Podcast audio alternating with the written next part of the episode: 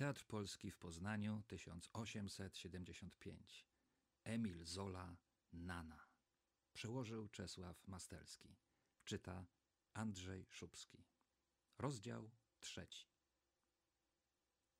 Kontessa Sabina, bo tak zwykle nazywano panią Muffat de Beauville, żeby odróżnić ją od matki hrabiego zmarłej w ubiegłym roku, przyjmowała w swym pałacu przy ulicy Miromenil we wtorki. Był to ogromny, kwadratowy budynek, zamieszkiwany przeszło od stu lat przez rodzinę Myfatów. Front prostoty klasztornej był wysoki i czarny, ze zawsze prawie zamkniętymi wielkimi okiennicami. Z tyłu, w końcu wilgotnego ogrodu, rosły szukające słońca drzewa, tak wysokie i cienkie, że widać było ich gałęzie sterczące nad dachami. W ten wtorek o dziesiątej zaledwie dwanaście osób było w salonie. Oczekiwano tylko gości ściśle zaproszonych, dlatego jadalnia i mały salonik nie były otwarte. Rozmawiano poufale przy kominku. Wspaniały salon był bardzo obszerny i wysoki. Cztery okna wychodziły na ogród, skąd było czuć chłód dżdżystego wieczoru końca kwietnia, pomimo wielkich polan drzewa płonących w kominku przed gośćmi. Promienie słoneczne nigdy tutaj nie wpadały. We dnie zielonawa jasność ledwo oświetlała pokoje, a wieczorem przy zapalonych lampach i świecznikach salon przedstawiał się surowo, ze swymi masywnymi mahoniowymi meblami w stylu empire, obiciami i fotelami krytymi żółtym pluszem w jasne kwiaty. Panowały tu starodawne obyczaje i chłodna powaga. Lata biegły, pozostawiając po sobie ślady bogobojności. Hrabina Sabina Myfa siedziała w głębokim fotelu, wybitym czerwonym jedwabiem. Był to jedyny fantazyjny, nowoczesny mebel. Więc, mówiła młoda osoba, będziemy gościć szacha perskiego. Rozmawiano o władcach tego świata, mających przyjechać na wystawę do Paryża. Damy półkolem siedziały przed kominkiem. Pani de Joncois, siostra dyplomaty wysłanego na wschód, dawała bliższe szczegóły o dworze Nazar Edina.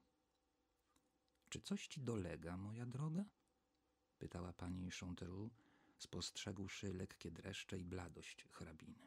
O nie, odrzekła z uśmiechem. Trochę mi chłodno. Ten salon jest tak długi, że trudno go ogrzać. Estella, jej córka, panienka szesnastoletnia, szczupła i niepozorna, wstała z krzesła i pomaleńku poprawiała palące się kawałki drzewa. A pani Szezel, koleżanka Sabiny z klasztoru, młodsza o pięć lat od niej, rzekła – ja bym chciała mieć taki salon jak twój. Masz gdzie przyjmować gości? Gdzieś budują tylko klatki.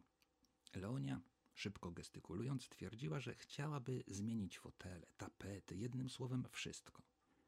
Mogłaby wtedy urządzać wspaniałe bale, na których chcieliby bywać wszyscy, cały Paryż.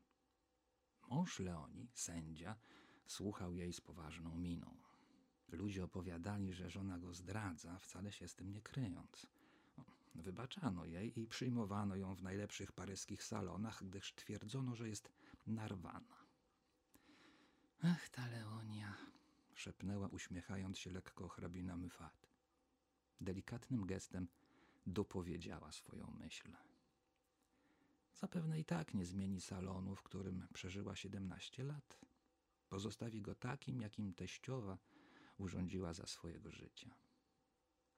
Potem, wracając do zaczętej rozmowy, powiedziała: Zapewniano mnie, że przyjedzie też król pruski i car rosyjski. Tak, zapowiadają wspaniałe uroczystości, rzekła pani de Joncois.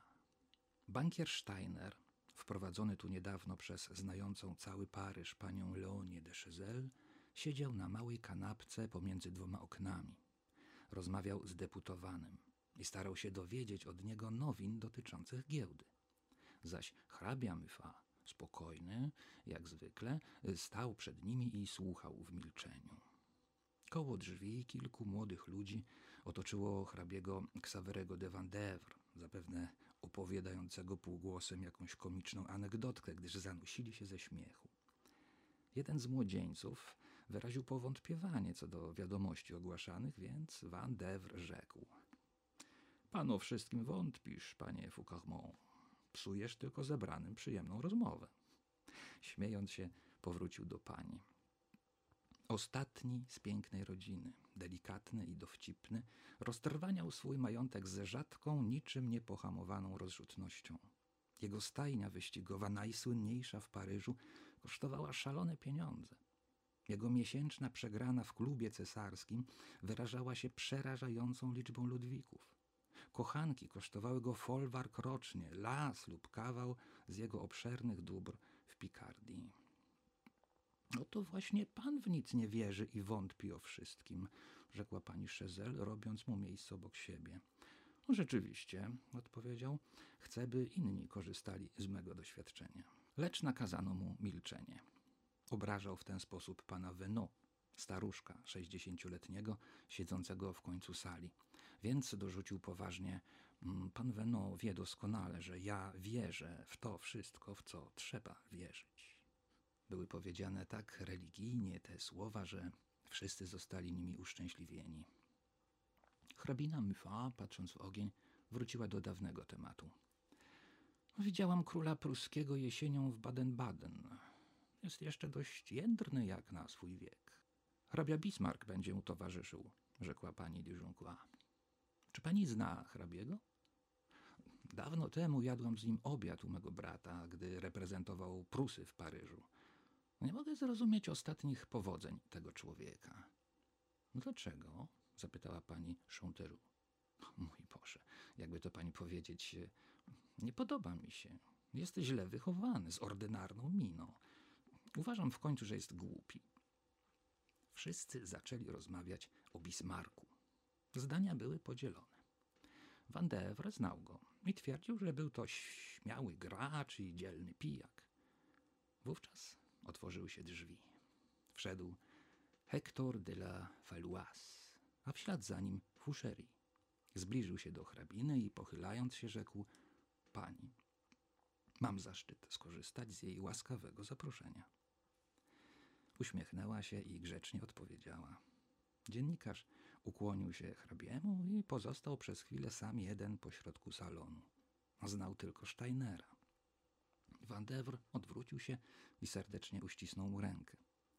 W tej chwili, uszczęśliwiony z tak miłego spotkania, czując potrzebę porozumienia się, Fouchery pociągnął go na stronę, mówiąc cichym głosem: Więc będziecie tam jutro?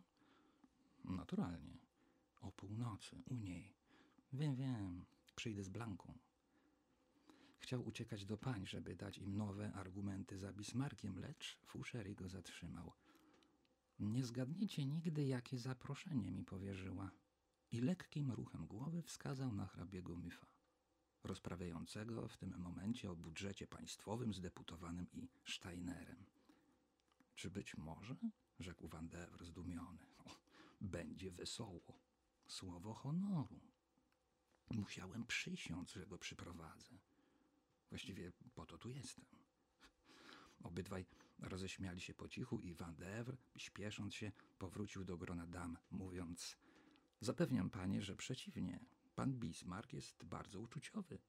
Jednego ranka, gdy jedliśmy razem śniadanie, odzywał się tak zachwycająco o Paryżankach. Tymczasem La nie wiedział, o kim mówiono półgłosem i gdzie mają być o północy. Nie spuszczał oka z kuzyna. Fouchery usiadł, rozmyślając, jakby zbliżyć się do od dawna interesującego hrabiny. Wyszła za mąż mając 17 lat. Teraz powinna mieć ponad 30. Prowadziła życie klasztorne, pielęgnując przybraną matkę i męża. Fouchery obserwował ją i namyślał się, czyżby ta ognista brunetka była przykładną żoną?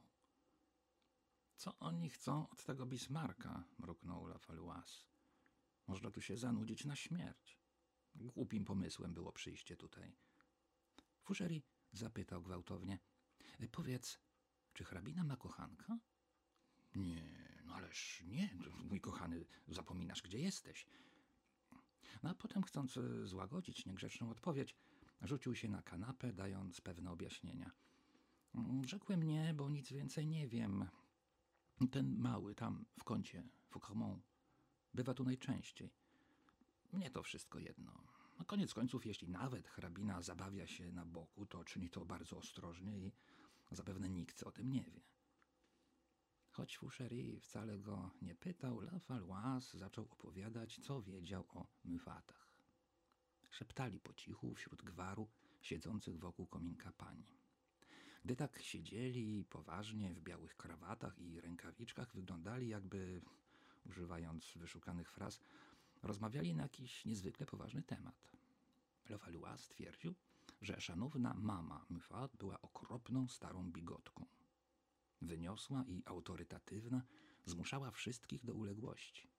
Muffat urodził się dość późno jako syn generała, któremu Napoleon I nadał tytuł hrabiego. To też znalazł się w łaskach po zamachu stanu 2 grudnia. Ojciec Mifata był równie smutnego usposobienia jak syn. Uchodził jednak za człowieka bardzo uczciwego i sprawiedliwego. Miał przestarzałe poglądy i tak bardzo był dumny ze swojej funkcji dworskiej, że nosił głowę niczym najświętszy sakrament. To mama Myfa wychowała go w ten sposób. Codziennie spowiedź, żadnych wybryków czy młodzieńczych wycieczek. Jako praktykujący katolik przeżywał niekiedy silne kryzysy wiary, podobne do ataków szału. Aby uzupełnić charakterystykę Mufa, Rafalois szepnął kuzynowi na ucho jeszcze jeden szczegół. Niemożliwe, odrzekł Fouchery. No, przysięgano mi, był nim jeszcze kiedy się żenił. Fouchery uśmiechał się złośliwym wzrokiem przenikając hrabiego, którego twarz bez wąsów była dziwnie twardą, a faworyty czyniły ją jeszcze więcej kwadratową i posępną, gdy Steiner wyliczał obroty giełdy, podając w pamięci notowane cyfry. A to głowa, szepnął. Piękny prezent dla żony. Biedna mała. Musiała dopiero się wynudzić. Ona nie może go kochać. Tak był zajęty tą nadzwyczajną rozmową, że ledwo dosłyszał zapytanie hrabiny Sabiny. Panie Fouchery, czy pan nic nie pisał o Bismarku? Czy pan zna go osobiście? Powstał żywo. Zbliżył się do grona pań, e, znajdując łatwą odpowiedź. No, przyznam się pani, że niewiele i to czerpałem z niemieckich gazet. Natomiast nigdy nie widziałem pana Bismarka. Przysiadł się do hrabiny i rozmawiając, przyglądał się jej badawczo. Nie wyglądała na swój wiek. Można jej było dać najwyżej lat dwadzieścia pięć. Oczy zachowały blask młodości, a długie rzęsy ocieniały je uroczo. Fouchery zapytał, czy nie będzie miał przyjemności powitać markiza Chouard. Odpowiedziała, że zapewne ojciec przyjdzie, lecz bardzo późno. Miał tyle pracy. Dziennikarz, choć wiedział, jak to stary spędza wieczory, nic nie odpowiedział. Bardzo chciałabym poznać królową Augustę, powiedziała. Mówią, że jest tak dobra, tak religijna. Jak pan myśli, czy przyjedzie razem z królem? Nie wiem, proszę pani, odpowiedział. Rzucało się w oczy, że to była przyzwoita osoba. Nie mogła mieć kochanka. Wystarczy na nią popatrzeć. Wystarczyło na nią spojrzeć. Nie mogła z nikim sypiać. To było całkiem oczywiste. Tak sztywno i obojętnie siedziała na taborecie obok swojej córki. W kościelnej woni tego grobowego salonu można było się tylko domyślać, jak ten surowy tryb życia przytłaczał hrabinę. Nie było widać jej ręki w całym mieszkaniu, w którym dominował Myfa, ze swoim staroświeckim wychowaniem, postami, spowiedziami i pokutami. Argumentem był dla niego odrażający starzec o brzydkich zębach składających się na cyniczny uśmiech. Ten pan, Teofil Venon, były adwokat, który specjalizował się w procesach kościelnych, był przyjmowany w każdym domu z wielkimi honorami, niczym jakaś siła tajemna, której się obawiano. Poza tym robił wrażenie osoby bardzo skromnej. We wolnym czasie był prowizorem w kościele świętej Magdaleny i zastępcą prawnym w merostwie. Pełnił funkcję zastępcy prawnego w merostwie dziewiątej dzielnicy. No, no, hrabina jest nieźle chroniona. Nie można tu nic zrobić. Wycofał się z grona dam i rzekł do kuzyna: Masz rację, nudno tu, trzeba się wynieść. Wówczas Steiner, zakończywszy rozmowę z hrabią Myfa i deputowanym, zbliżył się do nich, mówiąc głosem słodkim: Więc jutro ja też będę. E, To się spotkamy, szepnął zdziwiony Fouchery. Nie wiecie, jakie miałem trudności, by być przyjętym. Punkt o północy, po teatrze. Bankier promieniał, mrużył oczy i rzucił niby niechcący. Byłeś pan u niej? "E, Co takiego? Fouchery udawał obojętnego. No, chciała mi podziękować za wzmiankę w gazetach, e, więc ona była u mnie. "Mm, Tak, tak, są jednak szczęśliwi. Odwdzięczyła się panu. Ciekaw jestem, kto jutro zapłaci. Dziennikarz wzruszył ramionami jako znak, że nigdy nie można nic wiedzieć. Lecz Van Devre zawołał Steinera, który znał Bismarcka. Pani Dujoncois była prawie przekonaną i kończyła słowami no, uczynił na mnie nieprzyjemne wrażenie, ma złośliwą twarz. Być może, że jest dowcipny, więc cieszy się powodzeniem. Bez wątpienia jest to Żyd z Frankfurtu, rzekł z uprzejmym uśmiechem bankier. Hektor ośmielił się nareszcie zapytać kuzyna. Jutro kolacja u jakiejś kobiety? U której? U której? Fouchery dał znak, że zwracają na nich uwagę. Trzeba zachować się należycie.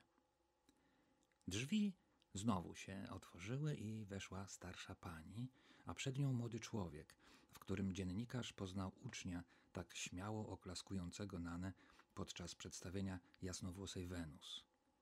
Przybycie tej damy poruszyło salon.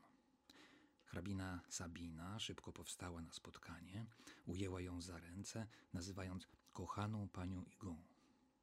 Widząc, że kuzyn ciekawie przypatruje się sytuacji, La Feluas z chęcią mu ją objaśnił. Pani Igon była wdową po notariuszu. Od dawna dziedziczyła rodzinną posiadłość Fondette pod Orleanem i apartament we własnym domu przy ulicy Richelieu w Paryżu. Przebywała tu od kilku tygodni, bo chciała pomóc się urządzić najmłodszemu synowi, który był na pierwszym roku prawa na uniwersytecie. Będąc dawną przyjaciółką markizy de Chouard, była przy narodzinach Sabiny, która u niej spędzała całe miesiące przed zamąż pójściem i do której jeszcze dziś zwracała się ty. Przyprowadziłam ci mego syna Jerzego, mówiła pani Igą do Sabiny. Pięknie wyrósł, nieprawdaż? Młody człowiek z jasnymi oczami i blond włosami, podobny do panny przebranej za chłopca, bez zażenowania powitał hrabinę, przypominając, że dwa lata temu razem grali na wsi w Wolanta. Czy Filip jest teraz w Paryżu? zapytał hrabia Myfa. O nie, odpowiedziała staruszka. Jest przy swoim Lancy garnizonie w Burkę. Usiadła. Z dumą mówiła o starszym synu, który doszedł szybko do rangi porucznika. Wszystkie panie okrążyły ją z pełną uszanowania sympatią. Rozmowa ożywiła się bardzo. Fouchery poczuł się śmiesznym, że mógł choć przez chwilę podejrzewać hrabinę. Jednak nie mógł oderwać oczu od wielkiego, wyścielonego czerwonym jedwabiem krzesła, w którym siedziała hrabina. Było ono w tym zadymionym salonie fantazyjnie niepokojące, a zarazem w pewien sposób brutalne. Był pewien, że to nie hrabia wstawił do salonu ten mebel zapraszający do lubieżnego lenistwa. W sposób nieśmiały sygnalizował rozkosz i pożądanie. Pogrążył się w zadumie, wracając pamięcią do owej dziwnej rozmowy w gabinecie restauracyjnym, w trakcie której miało miejsce to dziwne zwierzenie. Podniecenie i zaciekawienie sprawiały, że pragnął często gościć w domu myfatów. Ponieważ jego przyjaciel przebywał w Meksyku, sam musiał dociec tej tajemnicy. Być może nie było w tym żadnego sensu. Myśl o tej tajemnicy przywoływała w nim pragnienie i lubieżne myśli. Duże krzesło równocześnie drażniło go i bawiło. No i co? Wychodzimy? spytał Lafaluas, obiecując sobie na ulicy dowiedzieć się nazwisko kobiety, o której mieli być na kolacji. Zaraz, odpowiedział Fouchery. Powiedział, że chce jeszcze załatwić sprawę pewnego zaproszenia. Panie rozmawiały o uroczystej ceremonii obłóczyn, która wzruszyła cały wielki świat paryski. Starsza córka baronowej Fougeray wstąpiła z powołania do zakonu karmelitanek.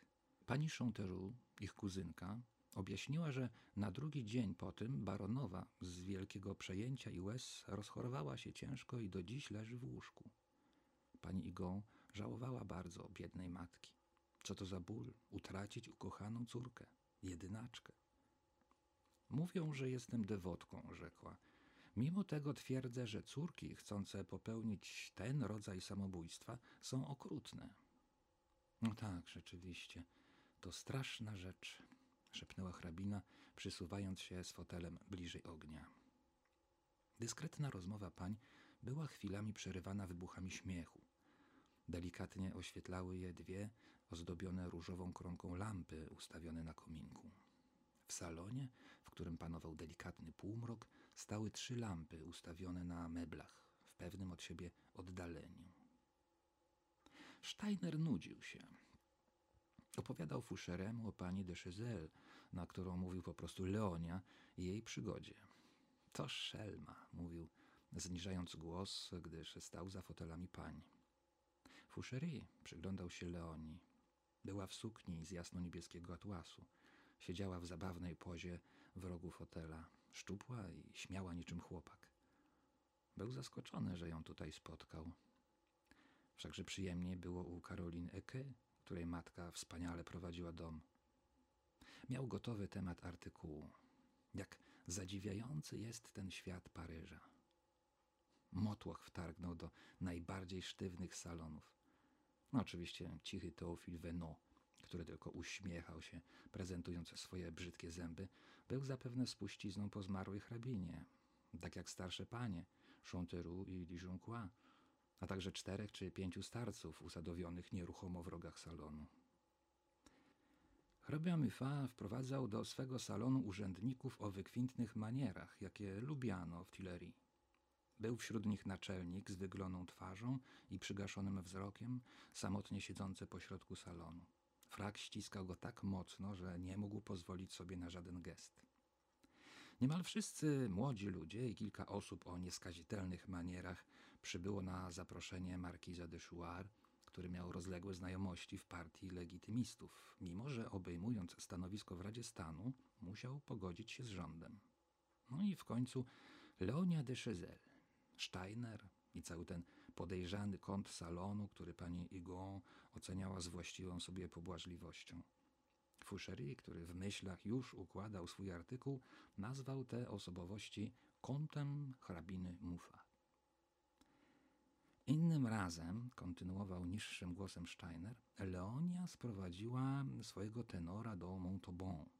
Mieszkała dwie mile od niego w zamku Bourequet. Stąd każdego dnia przyjeżdżała dwukonną karetą do hotelu pod Złotym Lwem, gdzie mieszkał tenor. Powóz stał godzinami pod bramą, podczas gdy Leonia przesiadywała w jego pokoju, a ludzie zatrzymywali się na ulicy przed powozem i oglądali konie. Zapanowała cisza. No, musiało minąć kilka uroczystych sekund. Dwaj młodzieńcy poszeptali, ale po chwili zamilkli. W sali było słychać tylko kroki hrabiego Mifa, który spacerował po pokoju. Ogień przygasał, lampy zdawały się blednąć. Mrok spowijał dawnych przyjaciół domu, którzy siadywali na tych fotelach już od czterdziestu lat. Niekiedy wydawało się, że w przerwie między zdaniami wchodzi ze swoją wyniosłą miną matka hrabiego z powiewem lodowatego powietrza. Sabina powróciła do porzuconego na chwilę wątku rozmowy. Słyszałam pogłoskę, że ten młody człowiek zmarł i to właśnie było powodem wstąpienia nieszczęsnej do klasztoru. Zresztą mówią, że jej ojciec nigdy nie pozwoliłby na to małżeństwo. Mówią jeszcze wiele innych rzeczy, beztrosko rzekła Leonia. Odmawiając jakichkolwiek wyjaśnień, zaczęła się śmiać. Zaraziła swą radością Sabinę, która przytknęła chusteczkę do ust, a ich śmiechy stawały się coraz głośniejsze na tle poważnego salonu. Dźwięk ten, podobny do odgłosu tłukącego się kryształu, uderzył Fuszerego. Oczywiście, zaczynało się pojawiać jakieś pęknięcie. Znowu wszyscy uczestniczyli w rozmowie. Pani Dijoncourt protestowała, natomiast pani Chanteroux Wiedziała, że planowano małżeństwo, ale na planach się skończyło. Także mężczyźni wyrażali swoje zdanie na ten temat. Trwało to kilka minut. W zamęcie równocześnie wypowiadały swoje osądy osoby o różnych poglądach, bonapartyści, legitymiści i sceptyczni światowcy. Stella zadzwoniła na służbę. Miała podłożyć drewno do kominka. Lokaj zajął się podkręcaniem lamp. Wszystko jakby się rozbudziło. Fusheri uśmiechał się, zadowolony z siebie. Do licha, skoro nie mogła poślubić kuzyna, poślubiła Boga, wycedził Van Dever przez zęby. Nudziła go ta rozmowa. Podszedł do dziennikarza. Mój drogi, czy to możliwe, żeby kochana kobieta stawała się tak religijna? Nie czekając na odpowiedź, zapytał półgłosem: Powiedz pan, ile osób będzie tam jutro? No, będą minionowie, Steiner, pan, Blanka i ja. Kto jeszcze? No, myślę, że też e, Karolina, Simona, chyba Gaga. Nigdy na pewno nie można wiedzieć. W tych wypadkach, gdzie liczy się na 20, może być 30 osób. Nagle Van Devre przeszedł na inny temat. Pani Dijoncois 15 lat temu musiała być bardzo ładną kobietą. A ta biedna Stella rozciągnęła się jeszcze bardziej. No połóż się z kimś tak płaskim do łóżka. Po tych uwagach powrócił do tematu jutrzejszej kolacji. Najnudniejsze jest to, że ciągle są te same kobiety. Warto by sprowadzić trochę nowych. Mam pomysł. Poproszę tego grubasa, żeby przyprowadził tę kobietę, z którą spacerował wczoraj wieczorem przed wariety. Mowa była o naczelniku, który drzemał na środku salonu. Fouchery dobrze się bawił, obserwując z daleka tę delikatną sytuację. Van zasiadł obok dostojnego grubasa. Dyskutowali przez chwilę o tym, co naprawdę skłoniło ową młodą dziewczynę do wstąpienia do klasztoru. Kiedy wrócił, rzekł: To absolutnie niemożliwe. Zaklina się, że dziewczyna jest uczciwa i odmówiłaby. No mógłbym jednak przysiąc, że widziałem ją u Laury. Pan bywa u Laury? zaśmiał się Fouchery. Ma pan odwagę chodzić do tego typu miejsc? O, myślałem, że tylko my, biedacy. O, cóż, mój drogi, trzeba spróbować wszystkiego. Zaśmiewając się, z błyszczącymi oczyma, zaczęli się wymieniać szczegółami kuchni przy ulicy Dimartier. Tam gruba Laura Piedefer za trzy franki karmi te kobiety, które znalazły się w tarapatach. Straszna nora. Wszystkie te kobiety całują Laurę w usta. Hrabina Myfa odwracała głowę, gdy dolatywało do niej jakieś ich słówko, dlatego cofnęli się podnieceni i rozbawieni. Nie zwrócili uwagi na to, że stał przy nich zarumieniony Jerzy Igon. Podsłuchiwał, a teraz stał się purpurowy od uszu do szyi. Odkąd matka go zostawiła samego, cały czas kręcił się koło pani de gdyż wydawała mu się jedyną elegancką tutaj osobą, choć Nana była od niej o wiele ładniejsza. Wczoraj wieczorem, mówiła pani Gon, Jerzy zaprowadził mnie do teatru Varieté. Nie byłam tam już z dziesięć lat. Ten dzieciak ubóstwia muzykę. Mnie to nie bawiło, lecz on był tak uszczęśliwiony. Dziwne sztuki dziś wystawiają warietę. No zresztą muzyka mnie mało obchodzi. Jak to? Nie lubi pani muzyki? Przerwała pani Dyżunkła, wznosząc oczy ku niebu. Czy to możliwe nie lubić muzyki? Słowa te spowodowały ogólny okrzyk. Nikt nie śmiał powiedzieć czegoś o przedstawieniu wariety, którego pani Igon zupełnie nie zrozumiała. Wszystkie panie znały sztukę, lecz nic o niej nie wspomniały. Zaczęto wychwalać kompozytorów. Pani Chanteroux podziwiała kompozytorów włoskich, pani Dijoncourt wolała Webera. Mówiły to wszystko głosem miękkim i omdlewającym. Zapanował nastrój kościelnego skupienia, jak podczas cichych śpiewów w kapliczce. Mój drogi, szepnął Van do Foucheriego, prowadząc go na środek salonu, koniecznie musimy znaleźć na jutro jakąś kobietę. Może zapytamy Steinera. Jak Steiner ma jakąś kobietę, to taką, której nikt inny w Paryżu nie chce. Tymczasem Van dalej szukał w myślach. Pewnego dnia spotkałem Foucarmonta w towarzystwie uroczej blondynki. Poproszę, żeby ją przyprowadził. Van Devre zawołał Foucarmonta i po chwili szybkiej rozmowy odszukali pewnego młodzieńca, z którym stanęli we wnęce okiennej i tam poprowadzili dalszą rozmowę. Fouchery, gdy został sam, podszedł do kominka akurat w momencie, w którym pani Dijoncois mówiła, że gdy słucha muzyki Webera, ma przed oczami jeziora, lasy i wschody słońca nad wiejskimi polami skąpanymi w rosie. Nagle poczuł czyjąś rękę na swoim ramieniu. To nieładnie z twojej strony. Cóż takiego? spytał i odwróciwszy się, rozpoznał La Faluaza. Chodzi o jutrzejszą kolację. Dlaczego nie kazałeś mnie zaprosić? Zanim Fouchery zdążył odpowiedzieć, wrócił Vandevre i oświadczył: To nie jest kobieta Foucarmonta, ale kochanka tamtego pana. No niestety nie przyjdzie. Będzie za to Foucarmont.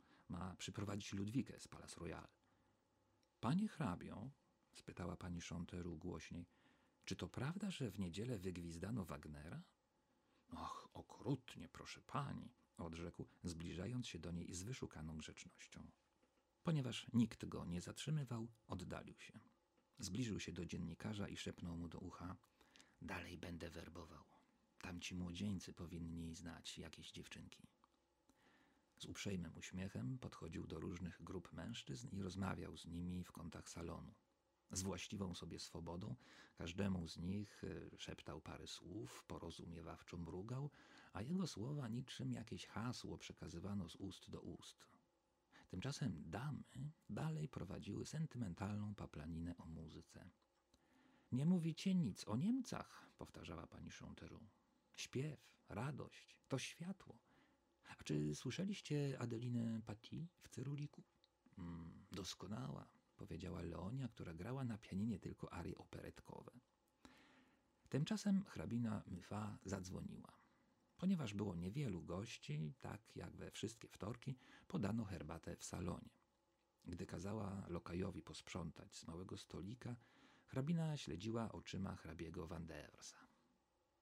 A że koło niej akurat przechodził, więc go zagadnęła z tajemniczym uśmiechem, odsłaniając nieco białe zęby. Co pan knuje za spisek, panie Van Devre? Ja? Żadnego, proszę pani, odpowiedział spokojnie. No, widziałam pana tak bardzo zajętego. Jest mi pan potrzebny, proszę bliżej. I wręczyła mu album, prosząc, żeby położył go na fortepianie. Ale on znalazł sposób, żeby szepnąć Fuszeriemu, że będzie także Tania Nyny, najpiękniejszy biust sezonu. I Maria Blanc, początkująca artystka, która debiutowała w Folie Dramatique. La Faloise wciąż czekał na zaproszenie. Wreszcie sam się wprosił. Van Devre wciągnął go na listę. Kazał tylko obiecać, że przyprowadzi ze sobą Klarysę. Van Devre rzekł do La Faloisa, udającego skrupuły. Wystarczy, że ja pana zapraszam. No, aż proszę bardzo, zapraszam pana i ją. To wystarcza? Hektor już miał zapytać o nazwisko owej kobiety, gdy hrabina znowu zawołała Van Deversa, prosząc o wyjaśnienie, w jaki sposób Anglicy przyrządzają herbatę. Bywał często w Anglii, gdzie jego konie brały udział we wyścigach. Zapewnił, że według niego tylko Rosjanie umieją dobrze przygotowywać herbatę i wyjawił hrabinie ich sposób. Jednak podczas tej rozmowy Van Devre myślał o czymś zupełnie innym, więc przerwał pytaniem: A gdzie Markiz? Czy go zobaczymy? Na pewno ojciec przyrzekł mi, że będzie, odrzekła hrabina. Zaczynam być niespokojna. Widocznie praca go wstrzymuje. Van Devre uśmiechnął się dyskretnie. Domyślał się, jakiego to rodzaju była praca markiza Chouard. Miał na myśli pewną młodziutką ślicznotkę, z którą często markiz jeździł wieczorami za miasto. Fouchery osądził, że teraz właśnie nadeszła najlepsza pora, żeby zaryzykować propozycję zaproszenia hrabiego Mifa. Wieczór uciekał. Rzeczywiście? pytał Van Devre, myśląc, że to tylko żart. Najzupełniej serio. Jeśli nie spełnię polecenia, Nana wydrapie mi oczy. Wie pan, no oszalała na tym punkcie. Więc to tak, chętnie panu pomogę. Wybiła godzina jedenasta. Hrabina wraz z córką podawały herbatę. Ponieważ gośćmi byli bliscy znajomi, filiżanki i talerzyki z ciasteczkami podawano z rąk do rąk. Nawet panie nie porzuciły swych miejsc i grzejąc się przed kominkiem, kruszyły ciastka trzymane końcami paluszków i powoli popijały herbatę.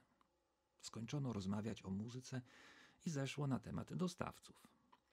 Najlepsze pomadki są od Boissier, a lody od Catherine. Pani Chanteroux była zwolenniczką Latonvilla. Rozmowa toczyła się coraz wolniej. Salon zasypiał znużony. Steiner powrócił do podstępnego obgadywania deputowanego, którego blokował w kącie kozetki. Pan Wenon jadł kruche ciasteczka jedno za drugim. Zapewne od słodyczy miał tak bardzo zepsute zęby. Naczelnik nadal pił herbatę z nosem niemal zanurzonym w filiżance. Hrabina bez pośpiechu obchodziła gości, zatrzymując wzrok i obserwując panów badawczo, lecz z uśmiechem. Płomień oświecał ją na różowo i wydawała się być starszą siostrą swojej córki, dziewczyny chudej i niezgrabnej. Gdy zbliżyła się do męża rozmawiającego z Foucherym i Van Devrsem, zauważyła, że przycichli. Nie zatrzymała się więc i dopiero w drugim końcu pokoju ofiarowała trzymaną w ręku filiżankę herbaty Jerzemu Igą. Pewna dama zaprasza pana na kolację. Zwrócił się żartobliwie dziennikarz do hrabiego Myfa. Jaka dama? Surowa przez cały wieczór twarz hrabiego wydawała się zdziwiona. Nana, rzekł Van chcąc przyspieszyć sprawę. Myfa spoważniał jeszcze bardziej. Niepokój pokazał się na jego czole, mrugał oczyma, jakby dostał zawrotu głowy. Nie znam tej pani, szepnął. No jak to? Przecież pan hrabia był u niej, zauważył Van Devre. Co takiego? Ja byłem u niej? A tak, prawda. Od już dawno. Pojął mużnę dla biednych. Zupełnie zapomniałem. Nie ma to jednak żadnego znaczenia. Nie mogę przyjąć zaproszenia, bo jej nie znam. Zrobił poważną minę, dając im do zrozumienia, że ten żart jest w złym tonie i zupełnie nie na miejscu. Dla człowieka na takim stanowisku nie ma miejsca w domu tego rodzaju kobiety. Van Devre nadmienił coś o kolacji artystów. Twierdził, że talent wybacza wszystko. Hrabia nie słuchał więcej argumentów i przykładów, że nawet książę szkocki jadł obiad w towarzystwie pewnej śpiewaczki z Coffee Concert. Pomimo nadzwyczajnej, zwykle grzeczności, gniewnym ruchem głowy zaakcentował swoją odmowę. Jerzy i La Faluaz, stojąc naprzeciw siebie, pili spokojnie herbatę. Dosłyszeli kilka słów głośniej wypowiedzianych. Więc to unany, szepnął La Faluaz. Mogłem się domyślić. Jerzy nic nie powiedział, ale stał się purpurowy. Rozpalał go grzech, w którym tkwił od kilku dni. Mógł wreszcie zdobyć to, o czym marzył. Nie znam adresu, rzekł Lofaluas. Bulwar Hausmana na rogu ulicy Paskie i Arcade, trzecie piętro, wypowiedział Jerzy jedynym tchem. Zauważył zdziwienie Lafaluaza i jeszcze bardziej czerwony i zakłopotany dodał Też tam będę. Zaprosiła mnie dziś rano. Naraz wszyscy poruszyli się z miejsc. Fouchery i Van Devre przestali nalegać na hrabiego, gdyż właśnie wszedł do salonu Marquis de Chouard. Wszyscy chcieli go powitać. Posuwał się z trudnością. Nogi odmawiały mu posłuszeństwa. Blady i zmęczony stanął na środku sali. Mrugał oczami jak człowiek, którego oślepia światło lamp w ciemnej uliczce. Już straciłam nadzieję, że cię ujrzę, mój ojcze, rzekła hrabina. Byłabym niespokojna do jutra. Przyglądał się jej wzrokiem człowieka, który nic nie pojmuje. Jego gruby nos wyglądał na tle ogolonej twarzy niczym ropień, a dolna warga mu zwisała. Pani Igon, myśląc, że jest chory, pełna miłości bliźniego, żałowała go. Za wiele pan pracuje, powinien pan wypocząć. W naszym wieku trzeba zostawić pracę dla młodszych. A tak, praca, odezwał się w końcu. Mam ciągle tyle pracy. Powoli przytomniał i prostował się, przeczesując ręką swe siwe włosy. A gdzie pan pracował tak późno? zapytała złośliwie pani Dijongła.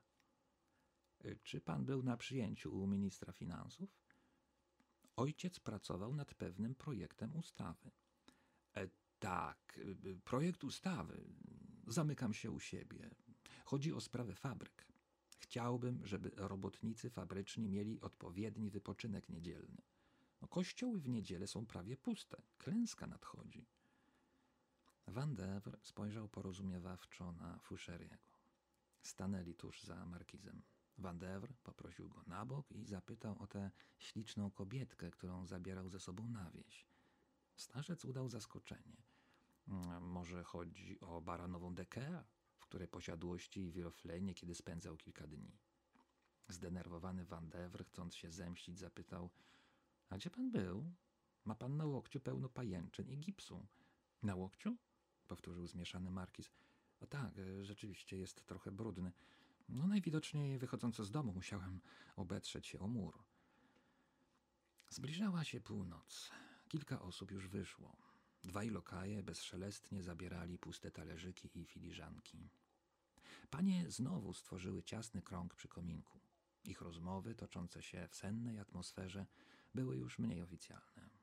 Ściany zasypiającego salonu powoli pokrywał cień. Fouchery, spoglądając na hrabinę, powtarzał ciągle, że już musi iść. Hrabina, po spełnieniu swych obowiązków pani domu, odpoczywała na swym stałym miejscu ze wzrokiem zatopionym w spalającej się głowni. Ogarnęły go pewne wątpliwości, gdy patrzył na jej twarz, bardzo bladą i skupioną. Światło ognia rozjaśniało włoski na znamieniu w kąciku ust, które teraz wyglądało jak u Nany. Musiał powiedzieć o swoim spostrzeżeniu Van Deversowi. Porównywali Nanę i hrabinę od tej pory już razem. Dopatrzyli się pewnych podobieństw w linii ust i brody. Oczy obu pań były zupełnie inne. Nana wyglądała jak łatwa dziewka, natomiast hrabina jak kotka, która śpi z ukrytymi pazurkami. Chętnie poszedłbym z nią do łóżka, powiedział Fouchery. Van Dever patrzył na nią, rozbierając ją wzrokiem, w końcu powiedział no, Mam pewne zastrzeżenie. Przypuszczam, że nie ma odpowiednich ud. Zamilkł, gdy Fouchery trącił go w łokieć i pokazał nieruchomo siedzącą przed nimi Stellę. Prawdopodobnie słyszała wszystko. Odeszli kilka kroków dalej. Van Devre zarzekał się, że hrabina to niezwykle uczciwa kobieta. Przy kominku zrobiło się głośniej. Pani Dyżonkła mówiła, być może, że Bismarck jest bardzo dowcipny, no ale mówić o jego geniuszu?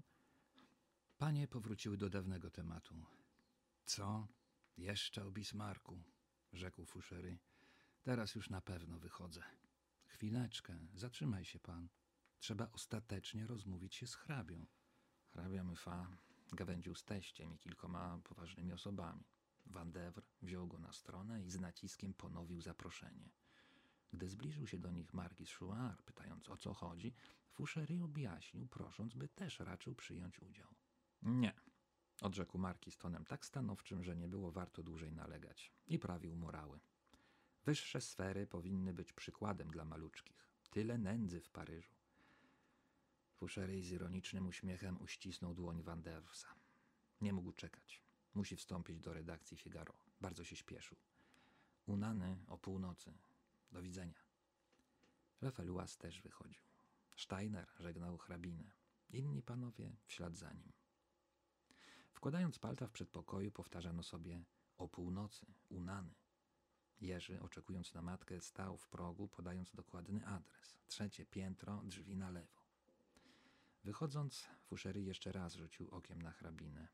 Van Devre powrócił do pani, zaczął żartować z Leonią de Chezel.